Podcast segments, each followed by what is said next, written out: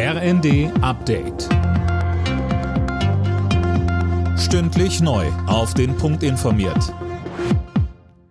Ich bin Nanju Kuhlmann. Guten Morgen. Bereits seit zwei Jahren wütet der Krieg in der Ukraine. Millionen Menschen haben das Land seit dem russischen Überfall verlassen. Viele wurden getötet, Städte zerstört. Einen Sieg der Ukraine hält der Militärexperte Wolfgang Richter in diesem Jahr nicht für möglich. Er sagte uns, die russischen Kräfte wachsen auf, die ukrainischen Kräfte lassen nach. Der Westen kann nicht genügend liefern, er kann vor allen Dingen nicht Kräfte bereitstellen. Und damit ergibt sich die Frage, war die Strategie auf Sand gebaut? Haben wir die Risiken wirklich beachtet? Es kommt ja noch eins hinzu, die weltweiten Sanktionen gegen Russland funktionieren nicht, weil der globale Süden nicht mitmacht.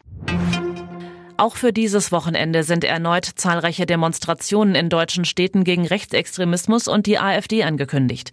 Größere Kundgebungen werden in Hamburg, Potsdam und Stuttgart erwartet. Auch in Berlin sind erneut Proteste angekündigt. Um das Cannabis-Gesetz wird weiter gestritten, auch nach dem Okay des Bundestags. Kritiker sehen den Kinder- und Jugendschutz in Gefahr und bezweifeln, dass die geplanten Kontrollen der Ampel funktionieren. Gesundheitsminister Lauterbach hingegen ist froh, dass der Bundestag zugestimmt hat. Eine gescheiterte Drogenpolitik nimmt eine Wende. Und ich glaube, dass wir mit diesen Regeln es schaffen können, den Schwarzmarkt auszutrocknen und die Menschen zu schützen, die bisher Opfer dieses Schwarzmarktes gewesen sind. Im April soll das Gesetz in Kraft treten. Eigentlich, denn durch ihre Blockade im Bundesrat könnte die Union die Legalisierung hinauszögern. Endspurt bei der Berlinale. Heute werden die Preise der Filmfestspiele vergeben. Für den besten Film gibt es den Goldenen Bären. Regisseure, Schauspieler und Drehbuchautoren können auf den Silbernen Bären hoffen. Die Berlinale läuft noch bis morgen.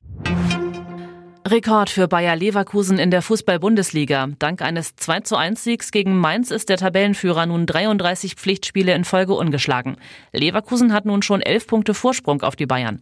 Die können aber noch verkürzen im Topspiel heute Abend gegen RB Leipzig. Alle Nachrichten auf rnd.de